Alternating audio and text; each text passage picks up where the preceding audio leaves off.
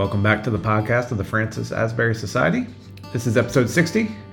I'm Josh Hallahan, Director of Discipleship, and we're in for a treat this week. Bill Kierce, incoming president, shares a devotion on Psalm 37 and also a bit of his story of how uh, the Lord brought him to this point in his life and joining FAS as president. Um, and does a little q&a time with our participants on the call. And so it's a bit informal there at the end but i think you'll enjoy hearing bill's heart uh, hearing a bit of the story and then his interaction with uh, the people on the call. So thanks for stopping by. Enjoy this devotion from bill kierce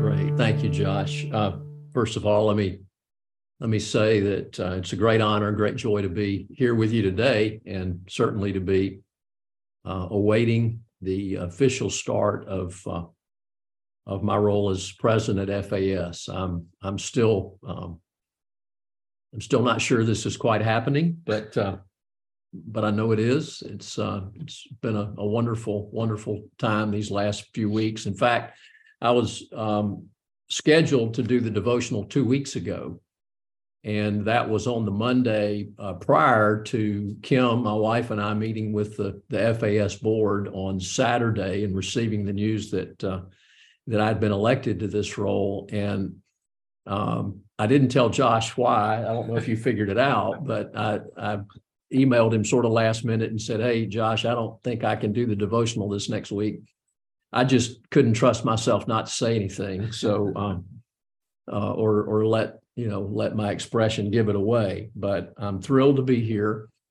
Um, I'm in the office today, just in and out. Uh, actually, as as one of the FAS evangelists, I was scheduled to go this week to um, uh, set up a book table for us at the uh, IHC meeting in uh, Gatlinburg. And uh, now I'm going in a little different uh, capacity. Um, but I'm excited about that. So I came to pick up books and actually drop off some books to start delivering to the to the office here. So I'm only in for just a few minutes. And what I will likely do today is when I'm finished sharing, I'll join in the prayer for a few moments, and then I'm going to need to slip out and take care of a couple of these other things before um, before I have to get on my way. But I'm looking forward to a lot of times with you looking forward to getting to know all of you. Um, I've gotten notes from a couple of you, and and I've had a couple of you tell me you've meant to send notes, so that's that's good, Mike. Um, but don't worry about that. We're going to have plenty of time to all get to to know each other. Um, I'd like to read today um, and share brief, really testimony of what God's been doing in my life over the last few years and then open it up for any questions. Just do a little Q and A today, so perhaps you can can get to know a little bit about about me and, and my family if you'd like to know that. So in Psalm 37, this great great psalm um, where uh, David talks about uh, confidence in God's direction and in God's leadership. And I look in Psalm 37 just to read a few selected verses uh, verse three and four, uh, and really three through six, we know well trust in the Lord and do good, dwell in the land and enjoy safe pasture. Take delight in the Lord, and he will give you the desires of your heart. Commit your way to the Lord, trust in him, and he will do this. He will make your righteous reward shine like the dawn, your vindication like the noonday sun. Be still before the Lord and wait patiently for him. Do not fret when people succeed in their ways and when they carry out wicked schemes. Refrain from anger, turn from wrath. Do not fret. It leads only to evil. It's an interesting statement. We probably want to unpack that, that one statement sometime. For those who are evil will be destroyed, but those who hope in the Lord will inherit the land. And then um, moving over a little later in the in the text here in verse 21 uh, and 2, the wicked um, the wicked borrow 21 the wicked borrow and do not repay but the righteous give generously Those the Lord blesses will inherit the land, but those he curses will be destroyed. And then verse 20, 23 and beyond here is really what I want to focus on for a few minutes today. The Lord makes firm the steps of the one who delights in him. Though he may stumble, he will not fall, for the Lord upholds him with his hand. I was young and now I'm old, yet I have never seen the righteous forsaken or their children begging bread. They are always generous and lend freely. Their children will be a blessing. Uh, we could live in that 37th Psalm every day and and find the richness of the Lord, couldn't we? It's a beautiful, beautiful psalm, and it's one that's meant an awful lot to me for many, many years. I know I've used that psalm to counsel people at various times in ministry who were struggling with getting a sense of God's direction and knowing where God was leading. And I've always referred to that psalm and saying to people, you know, we really don't have to find the will of God. The will of God will find us. The um, the mandate we're given is is to love the Lord and delight in the Lord and do not fear and be steadfast and and hold firm and and be steady and the Lord will direct our paths. And I love that image of of though we fall, the Lord, uh, though we stumble, the Lord will not allow us to fall. Like the parent who holds the child of the hand of the child, and uh, and helps them over those uh, rocky, difficult places, whether they're stepping over a curb or onto the stones or in some dangerous place. It says the Lord holds our hand, and that's really been my experience. Um, well, really throughout my life, but the last few years in particular, uh, as the Lord has uh, routed um, our paths to converge together here in this place. I attended Asbury Seminary in 1992 to 1996. When I came to Asbury, I had had about 10 years of itinerant evangelism prior to that time. Now, that's too long a story to get into and, and tell. I will say this the short version is my mother dragged me into an essay and oratory contest my senior year in high school. And uh, it was a very weak field that year.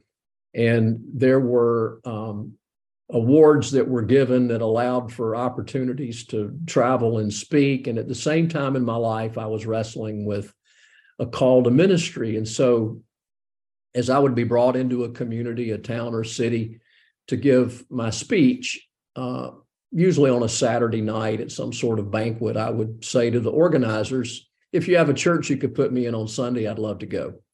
And that uh, that launched something that none of us really could have anticipated at that time.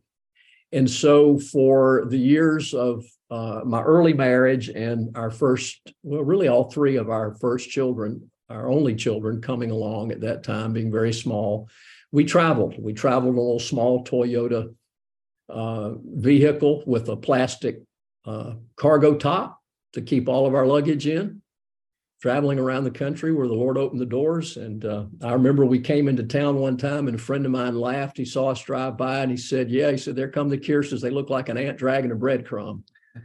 and uh, that's really what we looked like. And God was very gracious to us during those years. And so when, when I came to Asbury Seminary, really more out of a sense of uh, desire to be home with my children every night. Um, I loved the work of evangelism, and the Lord really, really blessed and honored that. But we felt God call us to pastoral ministry for a season. And so I came to Asbury and I got here and, and realized I had preached camp meetings with a good bit of the faculty here um, at either the college or the seminary. And so it was fairly natural that Dr. Kinlaw would invite me to um, uh, to walk along beside him and uh, John Oswalt and Harold Burgess and others with FAS during the years that I was here. It was without question the most um, the most fulfilling season of ministry I've ever had in my life, uh, before or since. Um, the mentorship, the um, the sense of um, of calling, of being in the midst of something very special God was doing even at that time was was pretty cool. Uh, I remember Dr. Kinlaw called me down to his basement um, right before I left seminary. I got two great pieces of, of advice before I left school one from Dr. Kinlaw and one from uh, Ken Kinghorn. Dr. Kinlaw called me down to his basement and wanted to have a conversation. Now, you knew when he did that, it was going to be a um, it was it was going to be a serious conversation. It was going to be one that that meant something to him. And he said to me, he said, Bill, I really think you need to go get a PhD. And I had no idea why he would suggest that I do that. Uh, my wife and I were already broke.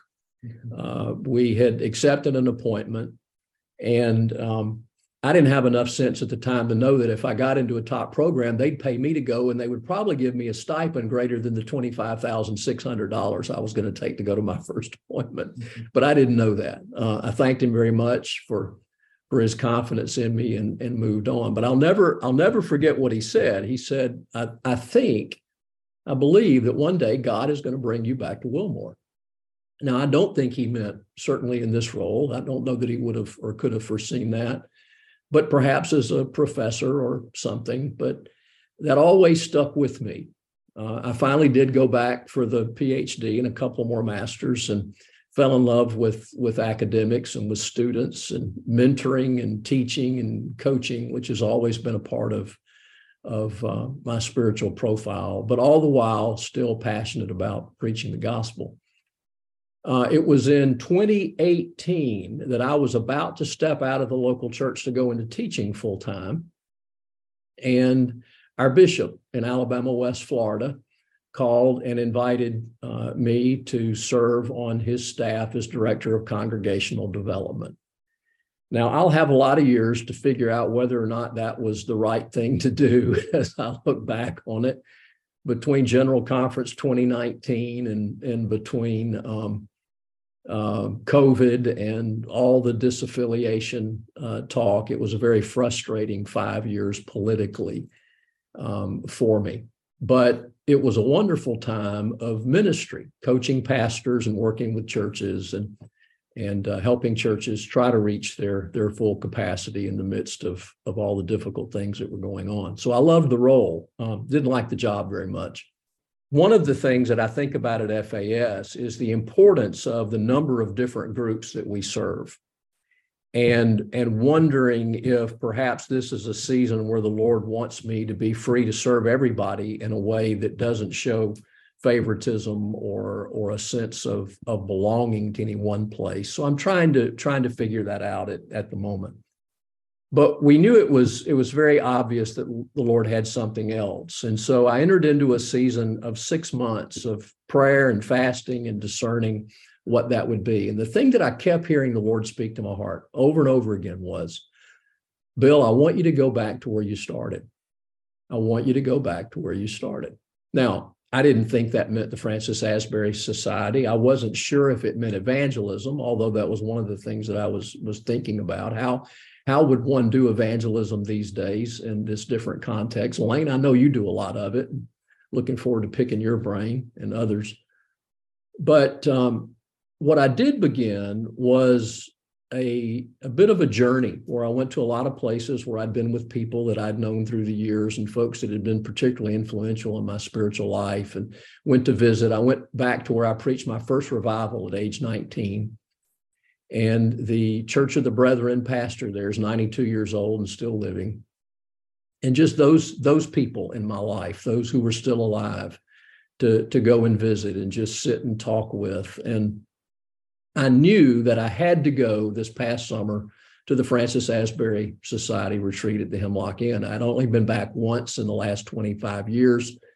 And I just sensed in my heart that a part of that journey was to go back to that place. And it was there on the concrete floor uh, at the Hemlock Inn on that last night of the retreat that the Lord just um, broke my heart and um, was able to, to uh, do a great work of, of liberty and freedom in me from uh, a lot of pent up frustration and even some bitterness at the duplicity that I had seen and experienced and and even been a victim of in this whole thing that we've come to know as as church politics. And it was there that day that the Lord just really began to to uh, open up a whole vista of of uh, uh, anticipation for me. So I came to the Holiness Collaborative in November, and and when I arrived here, now I've known Ron Smith for many years. I used to preach revivals for Ron in New Jersey before he he um, came to FAS the first time, much less the third.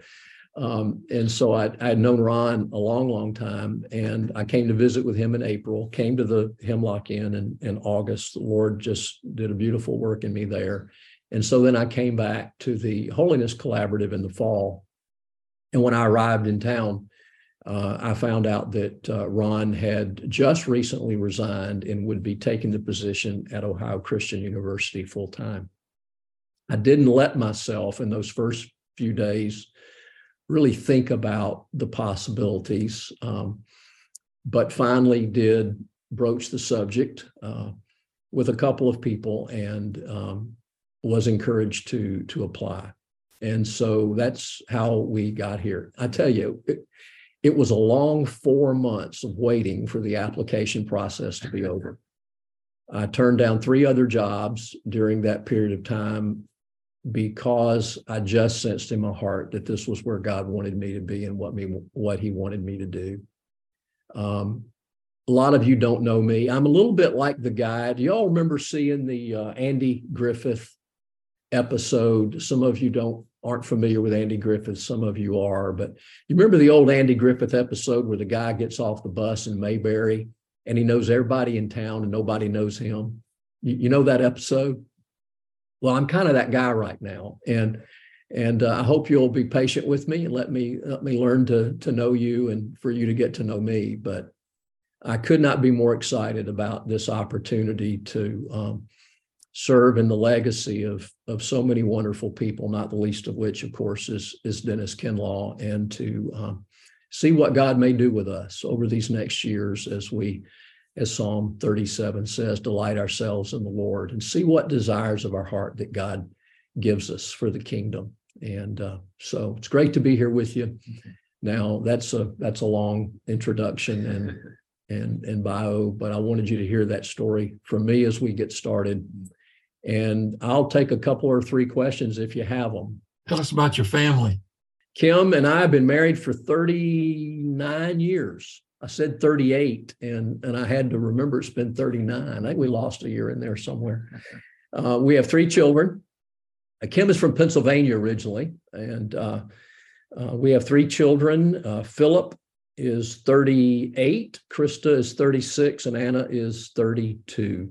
And they all um, they all love their mom and dad, and they all love the Lord um, to varying degrees. Um, life has happened to one of our children who went through a divorce and is still a little scuffed up. It was not something he asked for or wanted, but but he's recovering uh, well. And uh, we have eight grandchildren, and um, and you know we we were just together this last weekend for um, for the holiday for Easter, and I, I thought again of what John said in his little epistle, where he said, I have no greater joy than to see that my children walk in truth.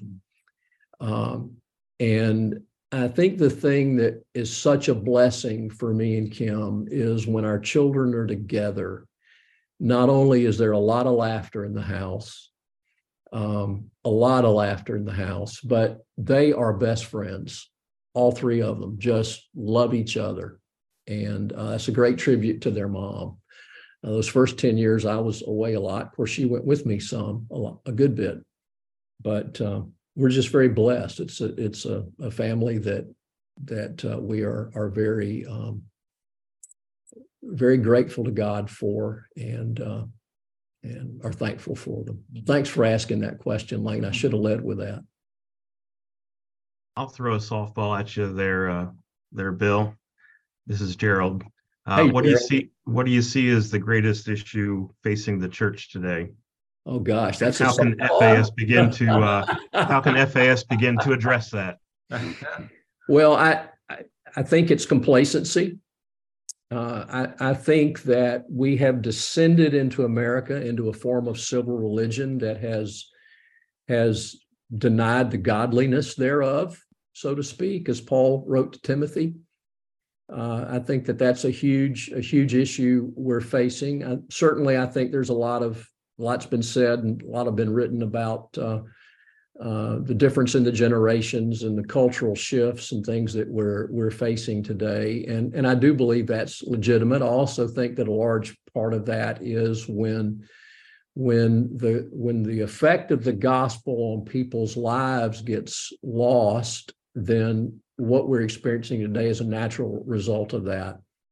And so, obviously, great need for awakening. What we saw at Asbury University uh, was I think only the tip of the iceberg of what God is doing and what we saw spread around the country.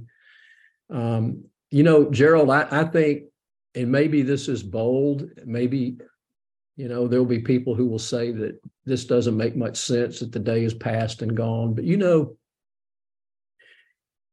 we get we get our proof text about the role of the evangelist from Ephesians 4:11, right? That God's given some to be apostles and prophets, evangelists and teachers.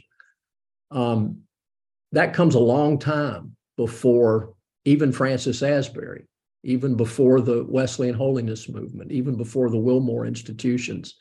We, we live in a day now where people are saying, you just can't be an evangelist again. Um, there, there's no room for that in our society today. Now, what it looks like today may very well be very different than what we've encountered in past years um, our approach to dialogue and conversation may be different than it's been in previous years in some instances as we um, engage our culture.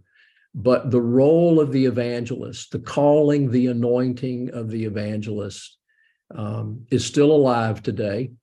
And I hope that one of the things we can do together is to um, discern from the Lord, work collaboratively around what does that look like in the day in which we live in, in which we live to call people to awakening to call people to revival um, because our society is in desperate need of it.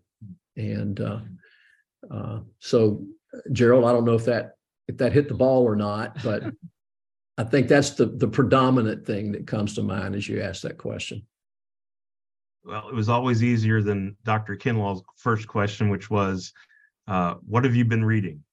Ah, well, is that a second question? I've been finishing a PhD dissertation, so if that helps, I've been reading a, a lot. Um, but for my own enjoyment, I, I picked up the um, the new biography by Loftis a couple of weeks ago um, called The Watchmaker's Daughter about Corrie ten Boom, and I've enjoyed reading that very much. Um, I've been reading the biography that uh, we um, sell here at FAS on Jacob Arminius. Um, I guess we published it. I've I've got to to learn some of those things, but um, I've enjoyed that a lot, and I've been going back and reading Wiggers again on um, Francis Asbury, American Saint. Um, oh, and uh, John is Resilient. I usually have four or five things going at one time. Any other question? we, we have plenty of time for this later on, but I want to especially welcome our, our international friends who are here today. Um, and you may be in, in Wilmore, you may be somewhere around the, the world right now.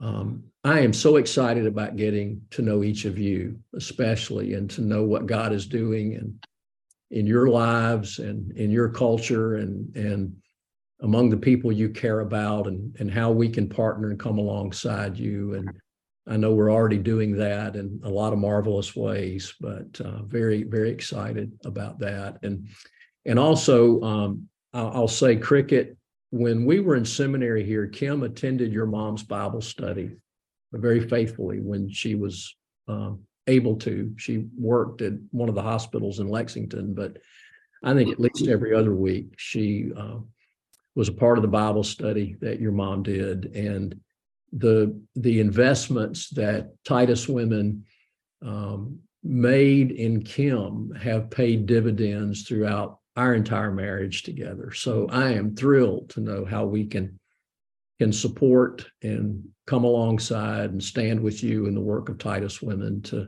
see God uh, continue to open ladies' hearts to the richness of God's word. So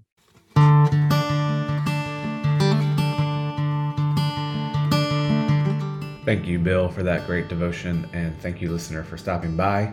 We do ask you to be in prayer for Bill and Kim as they uh, prepare and make this transition.